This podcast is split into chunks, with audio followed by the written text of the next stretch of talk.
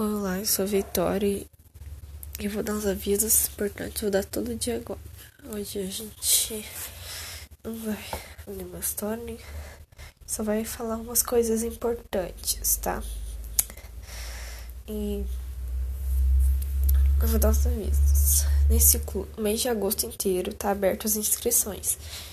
Fechará as inscrições no final de agosto fechará as inscrições. Lá pro dia 26 de agosto fechará as inscrições, tá?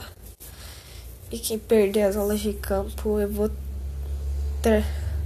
Quem perder as aulas de campo aí vai participar de outras, tá bom? Mas nem sempre vai dar para todo mundo participar das aulas de campo.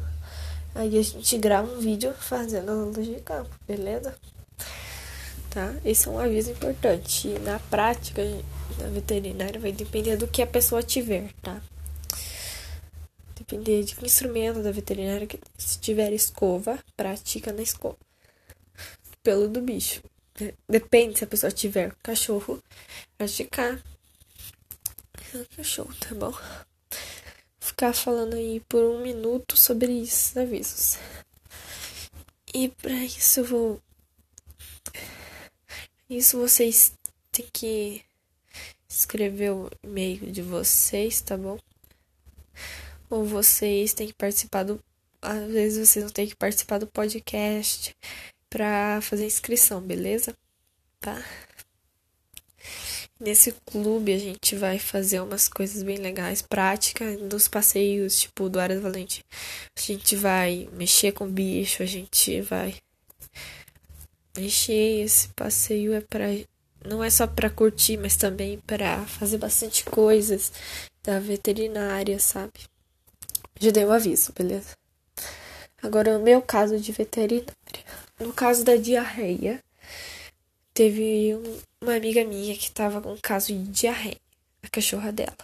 E o que, que eu sugeri? Água em abundância. O que, que é água em abundância? Muita água. E e aí eu coloquei um arroz sem óleo, sem sem sal ou um frango sem casca. É, um, é uma dieta que como se fosse um jejum. Mas o jejum dos cachorros são diferente do nosso. E teve outro caso de uma ovelha anêmica que, e com vermes, que tinha que aplicar vermífugo e ferro, que eu não me lembro as quantidades direito, tá? Aí a próxima pergunta é: por que é importante um veterinário pesquisar? Essa é uma pergunta das boas.